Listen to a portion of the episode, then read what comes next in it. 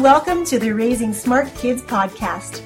I'm your host, Yang Pratt, and each week we'll explore ways in which the arts can help you raise a smarter kid.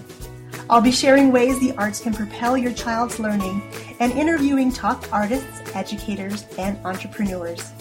These guests will share why the arts are so very important to your child, along with actionable ideas you can easily implement into your already busy schedule. Make sure you subscribe to the podcast here on iTunes and share us with a friend. For extra tips on raising smart kids, head on over to artsmartparenting.com and click on the Live tab. Welcome back to the Raising Smart Kids podcast. Our guest today on the podcast is Tara Pickford. Tara is an internationally recognized master dance teacher, adjudicator, and award winning choreographer. A dance teacher of 21 years and owner of Ambition Performing Arts in Airdrie, Canada for 13 years, she holds a bachelor's degree in kinesiology with a major in mind sciences, along with teaching certifications for ADAPT, Al Gilbert, and acrobatic arts.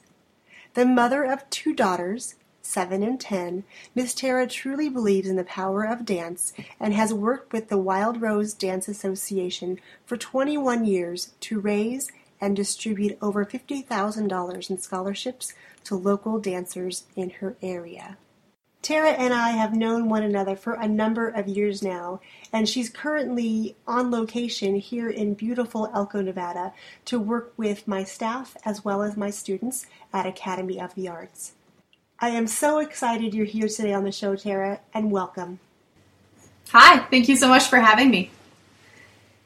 And we're actually recording this episode live, which is a fun occurrence for both of us as we're sitting upstairs in my office during Tara's visit. It's been a fun time being here. I've had a great time working with your staff, and I'm looking forward to working with your students. Excellent. Well, Tara is a wealth of information, and I'm so privileged that she took time out of her schedule to come and visit us. And so you are in for a real treat today in our conversation. So, Tara, let's go back to the beginning and let's talk about your journey into the arts and how it's shaped your life. Um, I started quite young. I was three years old when my mom registered me for my first dance class, and uh, she noticed in me that I was a very busy child, that I needed something to keep me going, to keep me occupied. Um, I was a highly scheduled kid. I was that kid that needed to be doing something every day. I used to figure skate before school. I danced after school. I was in Girl Guides. I played an instrument. I was on the ball team. I played some soccer. So um, I've done a lot of things. And um, I think now what you would say is kids like me are considered to be gifted. And that was something that when I was a little kid was a very foreign thing. Parents didn't really have that information at their fingertips. So my journey started really young. And by the time I was in uh, junior high school, grade seven, I made the decision that dance was what I wanted to spend most of my energy on. And um, from there, I have now had a career of teaching for 20 years and owning my own business and serving many families from across the province I live in. So, what was it about dance that really made you say, Yes, I want to do this and not do all those other activities you were involved in? It was the expression. Absolutely. It was just the expression of the arts. Um, you know, when you're on a ball team, you you get your turn every once in a while. It's your turn to bat. Every once in a while, depending on the position you play, maybe the ball comes to you, maybe it doesn't. For me, I needed to be in it. I needed to be in it all the time. So I taught myself to be the pitcher so that I could be moving all the time. So at the end of the day, it's it's the movement, it's the expression, it's being right in there, it's being involved, it's being emotionally challenged every time you put foot to floor. And that's such an interesting story because as I interview people for the podcast, everyone's journey into the arts is so different but so fascinating. And everyone had to have this very interesting journey to get them to where they are now. And I think that's fascinating. Your life eh, growing up and doing many activities is really, really closely related to what many parents do today. There's a lot of activities vying for their kids' time. What is it about the arts specifically that you would tell parents is the most valuable thing about their kids' involvement? There's so many things. There isn't just one. Uh, we're learning about respect. You're learning to respect yourself by showing up properly, ready for class with the with the information and gear that you need. Um, you're learning to respect your friends by being on time and being present and a, an available learner in class. You're respecting the space by treating it properly and having the correct footwear on. You're respecting the teacher who's there to give you their knowledge. There's so much about just respect that you learn that you carry with you. So you learn that when you're three or four, that at the end of the class you thank someone for teaching you some information. And as you move forward in life, it becomes thanking people for interacting with you, for giving of themselves, for you know, providing you with more value in your life than you had before you ran into them earlier that day. So I, I think the first and foremost thing is a respect thing. And beyond that, you're learning to be a valuable person because of that respect. And I think respect is such a, a hot button topic today because I feel like sometimes as a parent, as, as an educator, that little bit sort of is missing sometimes. And to have you talk about that's one of the most important lessons to be learned is really quite eye opening, I think, for some parents as we strive to get our kids to that place where they're learning the respect and how is the proper way to do that. So thank you for sharing that. Absolutely. And here on the podcast, we're all about helping parents raise smarter kids using arts as a vehicle. Given your experience and being a mom of two little girls too, what is it about the arts that you think can help parents raise smarter kids? I think the lessons from being in class, um, depending on the style of dance that your child is learning, there is an element of memorization and there's an element of taking information from a previous class and continuing to apply it moving forward so that you can move forward with your knowledge and your skill set. Um, and I think there's an element of teamwork. You you create a dance or you put together a routine with other children, and so you learn what your role is in that. Everyone has their their place in the routine, and everyone's counting on you to be there so that the formations and whatnot take the shape that the the vision is. Um, so I think a lot of it is there's there's a lot of everyday lessons involved in that. You you have a teamwork. You're responsible for information. The memorization helps you in life. Um, my seven year old can memorize things much faster and quicker than her peers at school. She, you know, her her information processing speed is really quick for her age. So I, I think that you know the, the lessons that they're learning go beyond pointed toes and buns they're you know they're they're taking themselves to a much bigger place where they can read a book and retain that information and present it at school. They can create presentations and not fear standing in front of a group to present it. Yeah, that confidence bit is really big as well because that's one of the things that we really strive to accomplish. About at the end of the day, if this kid, like you said, can go stand on the stage and present and know that they've done a good job, that's a really big win for them. Absolutely, it is and knowing that they can be confident in the information that they're bringing to the table and that they've they've owned it and earned it. Yes, and I think that you you mentioned earlier about being able to retain information a little faster because in classes we're asking them to use their brains to process and to retain that information for a long period of time. So that absolutely translates into them being able to take those skills to school, which is really a, a big deal for them. Absolutely. These are not just skills for a dance classroom, they are life skills that they are learning. Absolutely. Yep. The life skills that transcend what we can do in our four walls and, and how it affects and impacts the whole rest of their life in school and in the community is huge. Absolutely. We talked a little bit about teamwork a, a little while ago. You said that in classes, teamwork is something that they learn. Um, one of the things that I've noticed in school is that sometimes teamwork can be misconstrued as cheating, which is interesting to me because, you know, in a classroom setting, if you collaborate, it's not always seen as a positive. Whereas in the real world, we know that collaboration is, and teamwork is the way to get things done. How can we help parents and then teachers successively take this information about teamwork and apply it more effectively in a classroom? I would say there, there's a lot of dynamic that happens inside of a team situation. So, what we're teaching our kids is how to work with people who do pull their weight and people who don't. And you're working with people who their idea has to be the one, and people who don't bring an idea, and everything in between.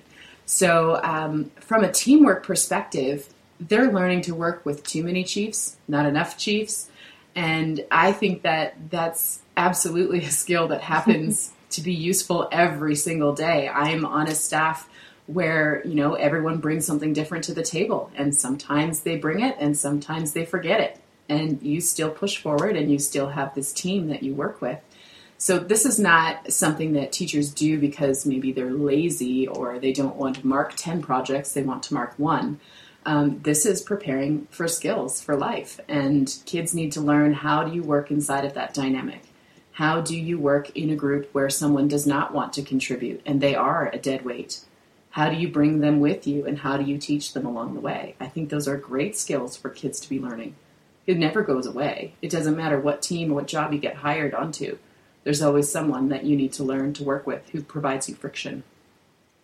And those are really, really valuable lessons. And when I hear when you talk, I hear I hear you saying learning to work within different dynamics and learning when it is they need to step up and be a leader and when they need to let somebody else lead. And those skills I think are so crucial for kids because they're being pulled in so many different directions. So understanding what their dynamic is in any given situation is really a valuable lesson for them. Absolutely. And your self worth can't be tied to your idea of being the one that is used. Your self worth needs to be tied to what you are contributing and how you're helping everyone else to move forward as well. Mm. And it's not always you being the leader that provides that skill.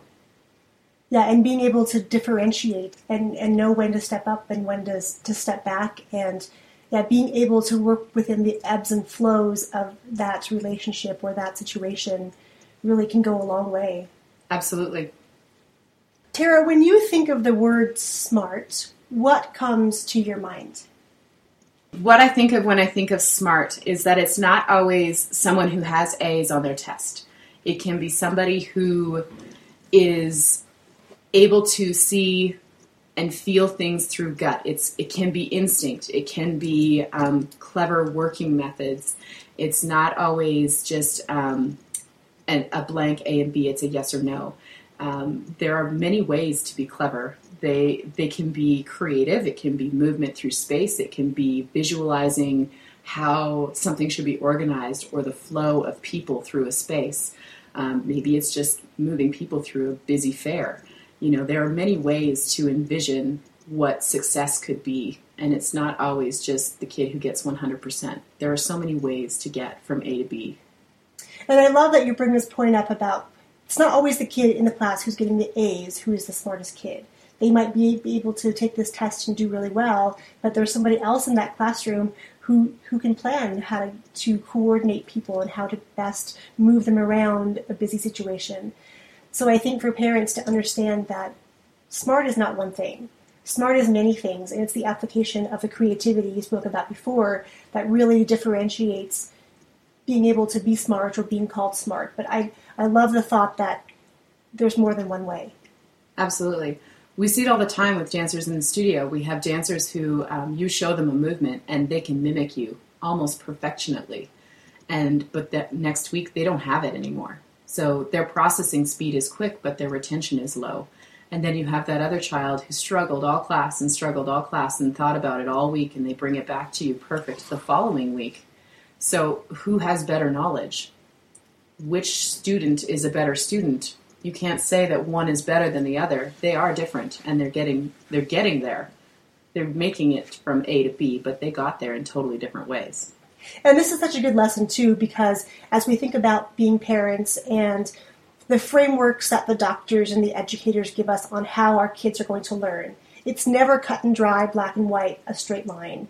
You know, some for some kids that may be the case, and they're going to meet every milestone along the way. For some kids, they'll jump ahead four steps, learn that thing, and come back and learn the other things that they skipped over previously. And really, for parents, that's nothing to fear.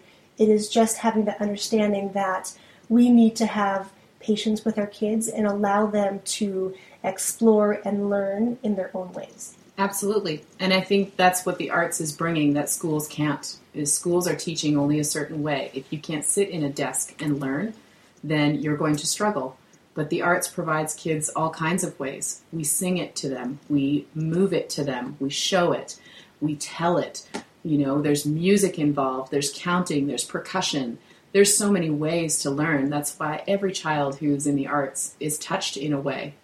They they're touched. There's so many ways to learn that that schools don't provide. Right. So if there are parents listening right now and they're saying, "Gosh, you know, my kid is having some difficulties in school, maybe, or maybe they're even doing well, but there has to be something else for their kid to do."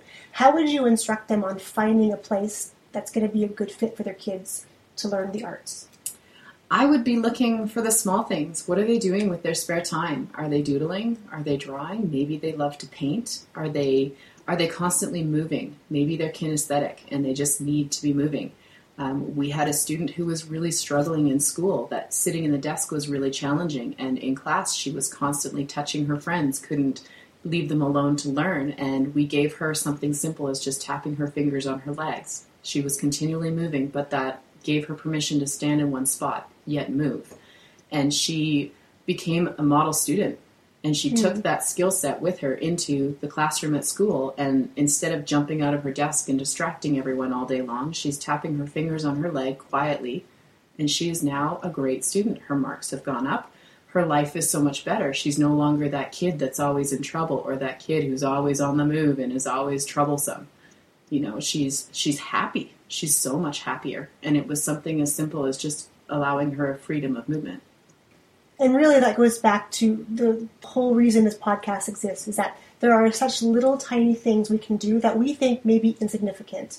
You've given her the ability and the coping mechanism to be able to move her body, yet really be able to be focused and maintain and learn is in a situation where if she were moving would lead to some struggles down the road. Absolutely. She now has a skill set where she can sit in a chair and appear to be doing what mm. everybody says she should be, which is to sit in that chair, but she is silently moving her fingers along the side of her leg and it has improved her ability to concentrate.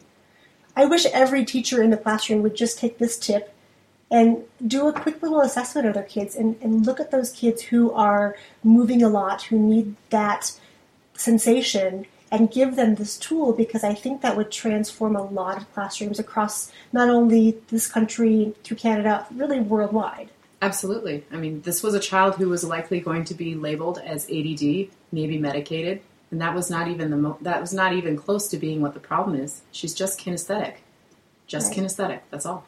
So I love that you were able to, in, in a dance classroom, identify this in her and give her this skill that she can take that absolutely positively affects everything that she does and and I'm sure her parents are just beyond grateful for this little tiny skill that you've given her.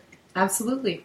I mean, how how would you feel as a parent knowing that you've overcome something that has been such a challenge in your household? You know inherently if your child is really being a misbehavior or if they're just challenged by something and you just you keep digging, try to find that answer and you seek it out and you'll find it in all kinds of places.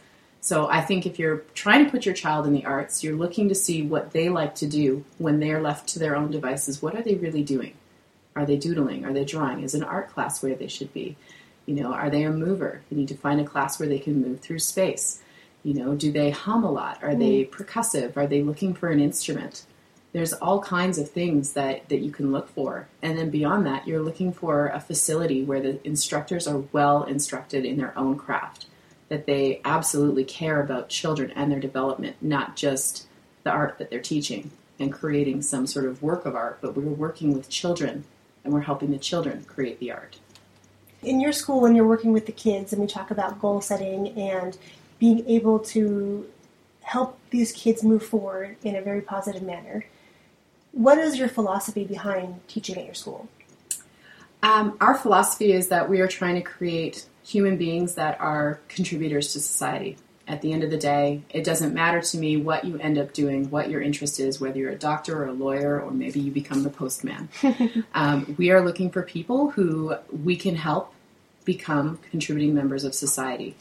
And when we do goal setting, we do short term, which you know something that we can accomplish within a couple months. We do you know medium term, which is something that will happen mid year, and long term for us is at the end of one season. Um, so we look at that with our with our kids who come once a week, and we we help them try to achieve. And we have stepping stones, and we have skill testing that we that we look at and we, we help them get there and we help them set realistic goals.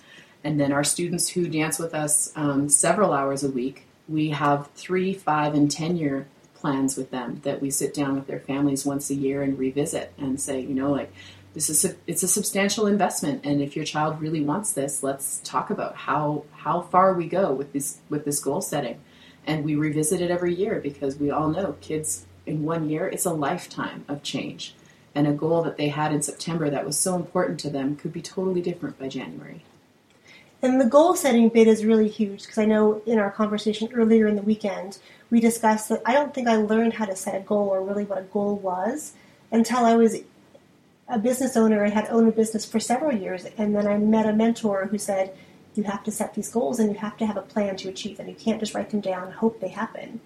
So, so I love that you're being able to take this simple task of goal setting, but really putting some focus there and helping them understand that there has to be a plan.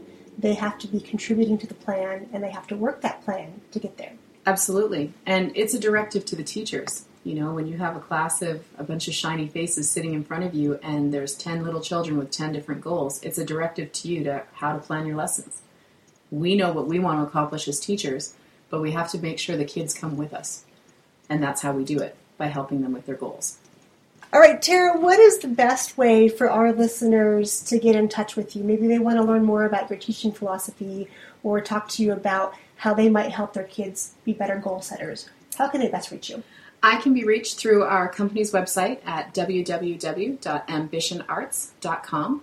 Um, I can also be found on Facebook at Tara Pickford, and I would love to have a conversation with parents about the arts. I think that it's so important. Obviously, it's my life's work, and um, I fully believe in it. My children are absolutely invested in it.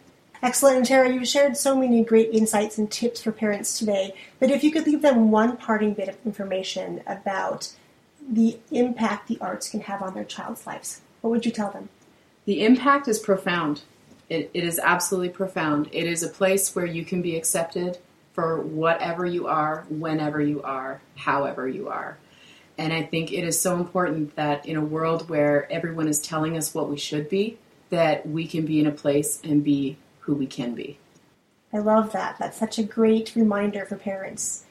Well, Tara, I want to thank you so much for taking the time to sit in my office and do this fun interview. It's been such a pleasure to not only interview you here, but to work with you for a whole weekend and, and see how your vision and your philosophy have been able to reach my teachers and later today how it's going to be reaching our students. So thank you.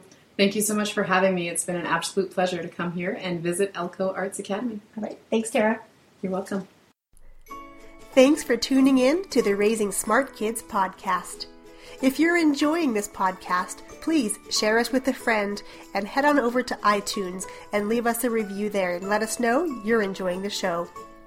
If you're looking for more tips on raising smart kids, head to Amazon.com and pick up a copy of my first book, Raising a Superhero How to Unleash Your Child's Eight Superpowers and Propel Learning Through the Arts. Thanks for allowing me to be your guide on this parenting adventure, and I look forward to catching you next time.